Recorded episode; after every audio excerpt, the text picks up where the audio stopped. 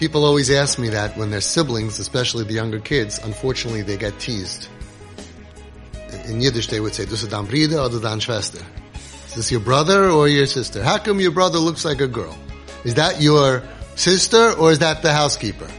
And they get teased, and and a lot of these siblings are in a lot of pain, and they say, "What what should I answer?"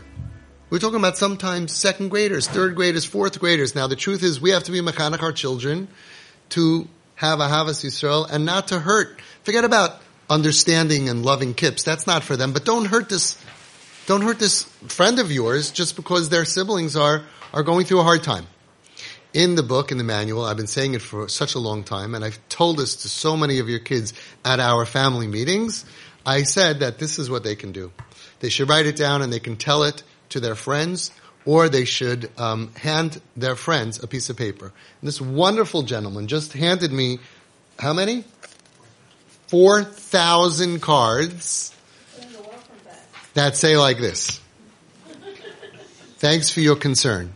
My brother, sister, slash sister, is going through a hard time right now. It makes us all very sad. I would really appreciate it if you can please say a little Tehillim every day for him or her. They will never tease your kid again. And in the back is a nice, easy chapter 20 Tehillim, Yant Hashem B'Yom Tzara.